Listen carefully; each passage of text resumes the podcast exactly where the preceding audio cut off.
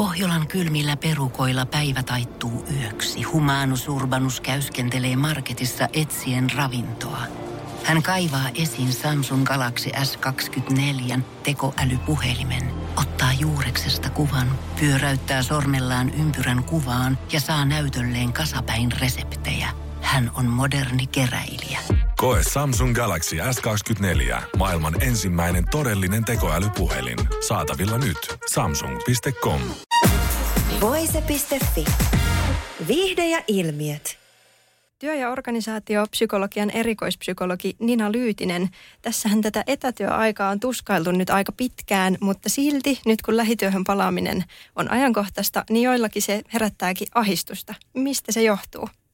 No ensinnäkin, kun me katsotaan, että kuinka kauan me on oltu tässä pandemiatilanteessa, niin sehän on hyvin pitkä aika. Niin monilla rutiinit on jo muuttunut ja on alkanut muodostua uudenlaisia rutiineita siellä etätyössä. Niin tämä on uusi muutos. No miten tästä muutoksesta voisi sitten tehdä itselleen niin kuin vähän kevyemmän? Mä lähtisin siitä, että vähän pohtia niin kuin taaksepäin sitä aikaa, että voi lähteä ihan siihen, että minkälaista se oli silloin, kun siirryttiin etätyöhön. Toki moni on tehnyt etätyötä osittain jo ennen pandemiaa, niin vähän sitä, että mikä siinä oli esimerkiksi haastavaa, vaikeaa, mikä siinä oli semmoista mukavaa ja helppoa.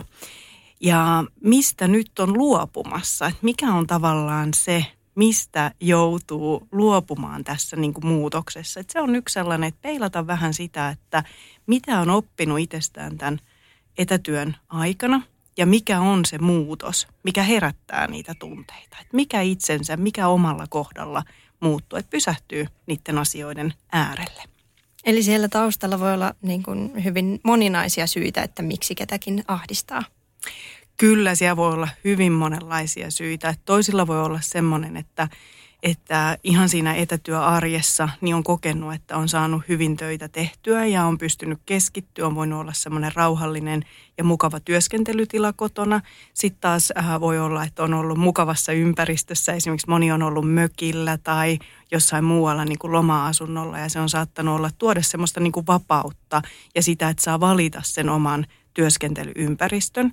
Sitten monilla on myös ollut se, että voi olla, että on pitkät työmatkat, niin on saattanut kokea, että on erittäin mukavaa, että saa nukkua vähän enemmän ja saa käyttää myös sen työmatkoihin kuuluvan ajan hyödyksi. Ja sitten voi olla ihan se, että esimerkiksi ahdistaa se, että pitää olla taas enemmän niin kuin kasvotusten vuorovaikutuksessa toisten ihmisten kanssa, että se ei ole itselleen niin luontevaa. Moni, joka työskentelee avotiloissa tai monitoimitiloissa, niin ei pysty samalla lailla kontrolloimaan niitä toimistolla olevia häiriötekijöitä, kun esimerkiksi voi kontrolloida kotona. Eli nämä voi olla niin kuin muun muassa semmoisia tekijöitä siellä taustalla. Mutta tämä on just se, että mä että jokaisen pitää pohtia niin kuin omalta kohdaltaan sitä, mikä se on, mikä mulla muuttuu, mikä siinä on vaikeaa, mikä on tavallaan, mikä mahdollisesti menee huonompaa, onko joku, mikä menee parempaan. Mutta sitten on ihan semmoinenkin ilmiö, minkä moni tunnistaa, että on vähän niin kuin laiskistunut tässä tota pandemian aikana, että ei viitsisi lähteä liikkeelle. Että on myös tottunut siihen, että on niin helppo siirtyä vaan siitä sängystä niin kuin tekemään töitä ja sitten samalla vaan niin kuin se kotiinkin siirtymä, niin se vaan tapahtuu. Ja sitten taas toisilla on voinut olla hyvinkin haastavaa irrottautua työstä, kun se työ on, on siellä niin kuin kotiympäristössä. Mutta ne on hyvin erilaisia tekijöitä ja sen takia juuri se, että mikä se minun kohdalla on, mm. mikä muuttuu. Niinpä. Meitähän on niin kuin lähtökohtaisesti, lähtökohtaisestikin jo hirveän erilaisia, että osa on introvertimpia kuin toiset. Onko tämä esim. just introverteille haastavampaa aikaa ja olisiko tämä toimistoympäristö kaikille välttämättä se paras kuitenkaan?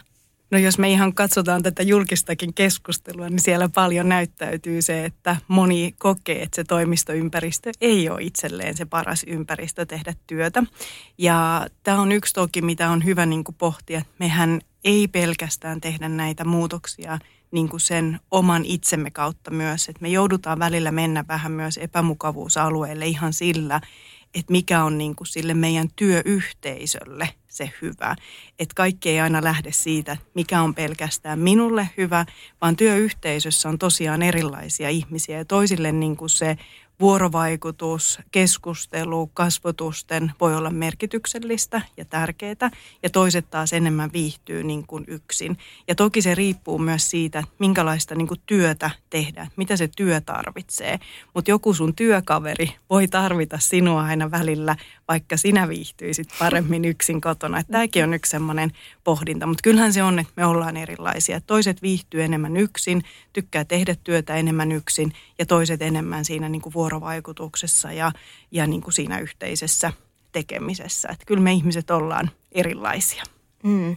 No mitäs nyt sitten, kun paine lähteä kaikenlaisiin sosiaalisiin rientoihin, mitä nyt taas onneksi on, niin, tota, niin mitä jos niihin kaikkiin ei jaksa lähteä, niin minkä verran sitten on niin kuin syytä jättäytyä niistä pois vai pitäisikö vaan niin kuin sysätä itseään sinne ja, ja ajatella, että no kyllä tähän nyt taas tarvii sopeutua vai niin kuin mikä tässä olisi semmoinen tota, hyvä keskitie?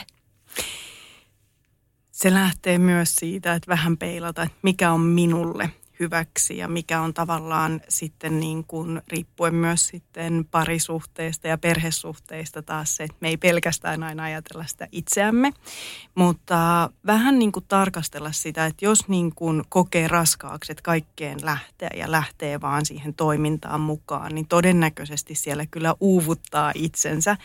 Eli vähän niin kuin tarkastella, että mikä on niin kuin mulle itselleni tärkeää ja mikä on se mikä estää mua lähtemästä. Että onko se se vaan, että mä en enää viitsi lähteä. Mä tiedän, että se voisi olla mulle mukavaa ja tehdä hyvää, että mä välillä lähden näihin sosiaalisiin rientoihin. Mutta jotenkin se lähtemisen kynnys on vaan niin kuin siellä. Niin silloin ehkä kannattaa pikkusen itseään puskea. Mutta sitten jos huomaa, että on paljon semmoisia niin sosiaalisia vuorovaikutustilanteita, että ne vie voimia, että ei oikein tahdo jaksaa, niin silloin vähän miettiä sitä, että mikä on se sopiva balanssi. Ja sitähän voi lähteä vähän kokeilemaan. Ei lähde ihan kaikkeen heti mukaan, mutta altistaa itseään vähäsen.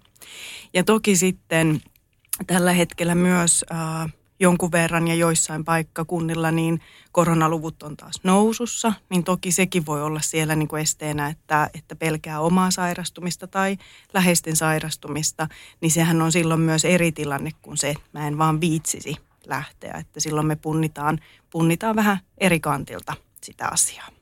Niin, no mitä sitten tuollaisessa, jos nimenomaan sen koronan näkökulmasta ahdistaa, että joutuu vaikka joka päivä olla töissä ihmisten ympärillä ja sitten on kuitenkin nyt jo tulee kutsuja erilaisiin häppeninkeihin, niin, niin miten sen ahdistuksen kanssa voisi niin kuin painia?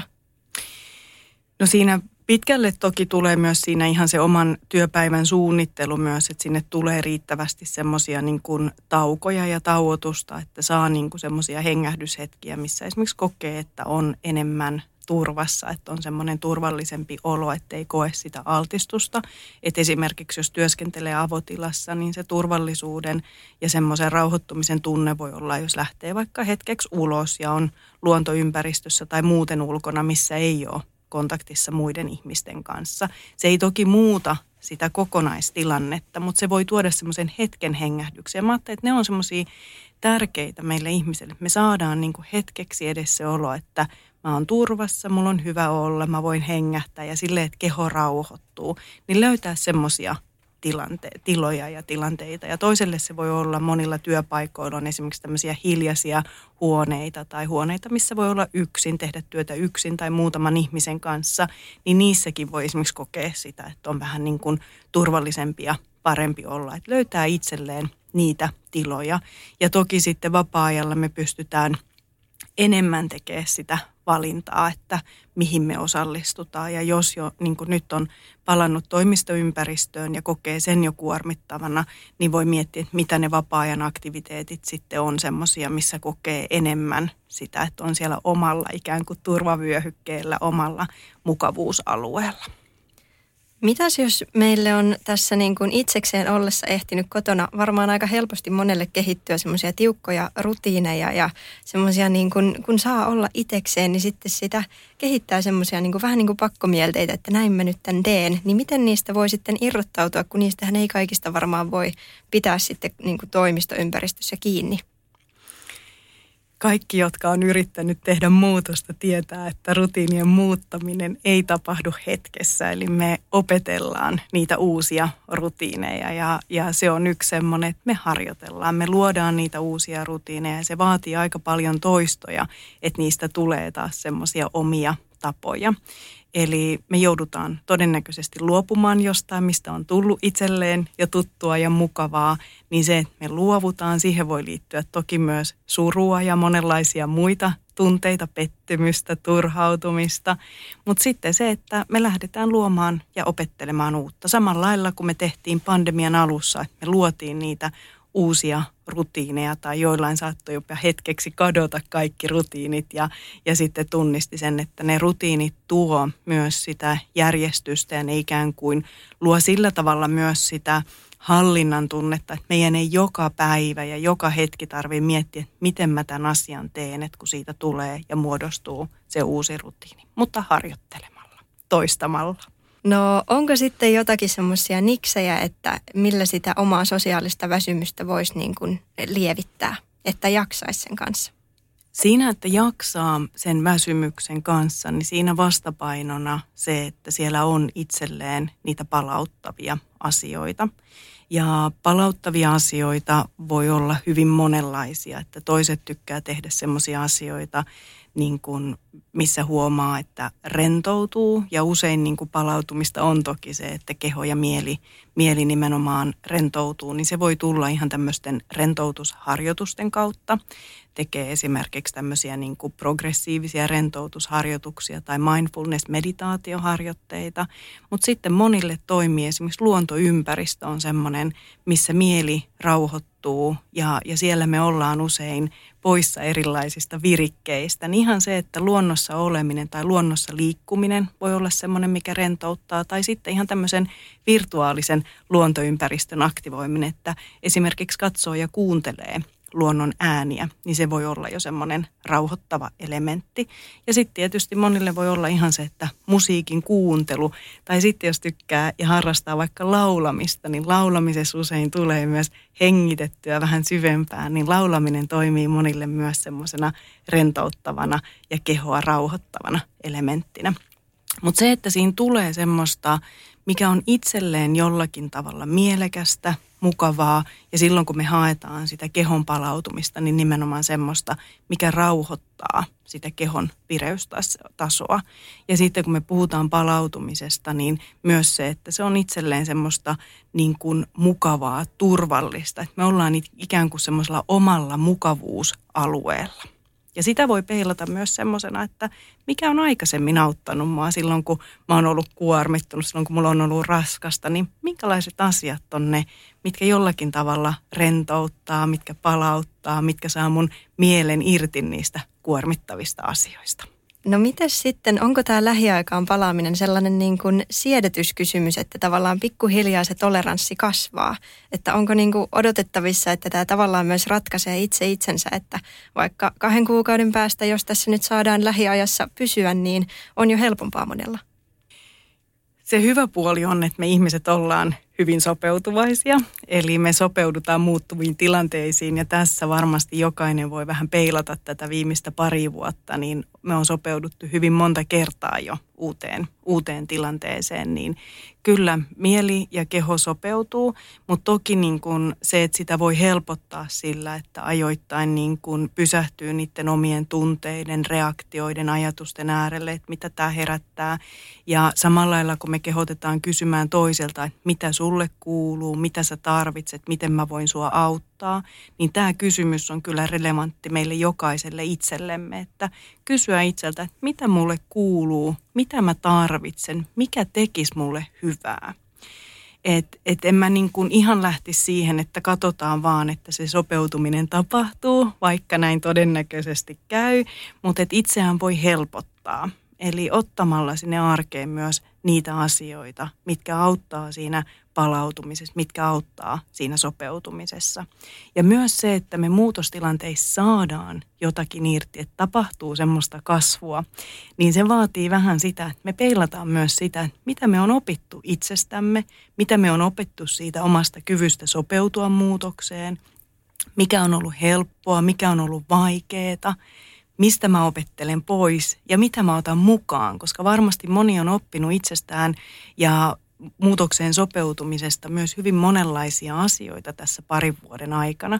Ja se, että mitä siitä haluaa ottaa mukaan. Toki ihmisillä on muitakin muutoksia ja tässä ajassa on ollut myös hyvin monenlaisia muita muutoksia kuin pandemia-aika, niin voi peilata myös niitä muita muutostilanteita. Mutta sillä tavalla sitä kasvua ja oppimista tapahtuu, että se ei tule niinku itsestään, vaan myös sillä peilaamalla, että mitä mä oon oppinut, mikä on ollut vaikeaa, mikä on ollut helppoa helppoa, mitä mä haluan säilyttää, mistä mä haluan luopua. Voise.fi. Aikasi arvoista viihdettä.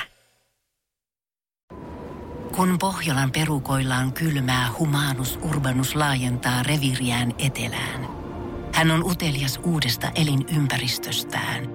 Nyt hän ottaa kuvan patsaasta Samsung Galaxy S24 tekoälypuhelimella – Sormen pyöräytys näytöllä ja humanus urbanus sivistyy jälleen.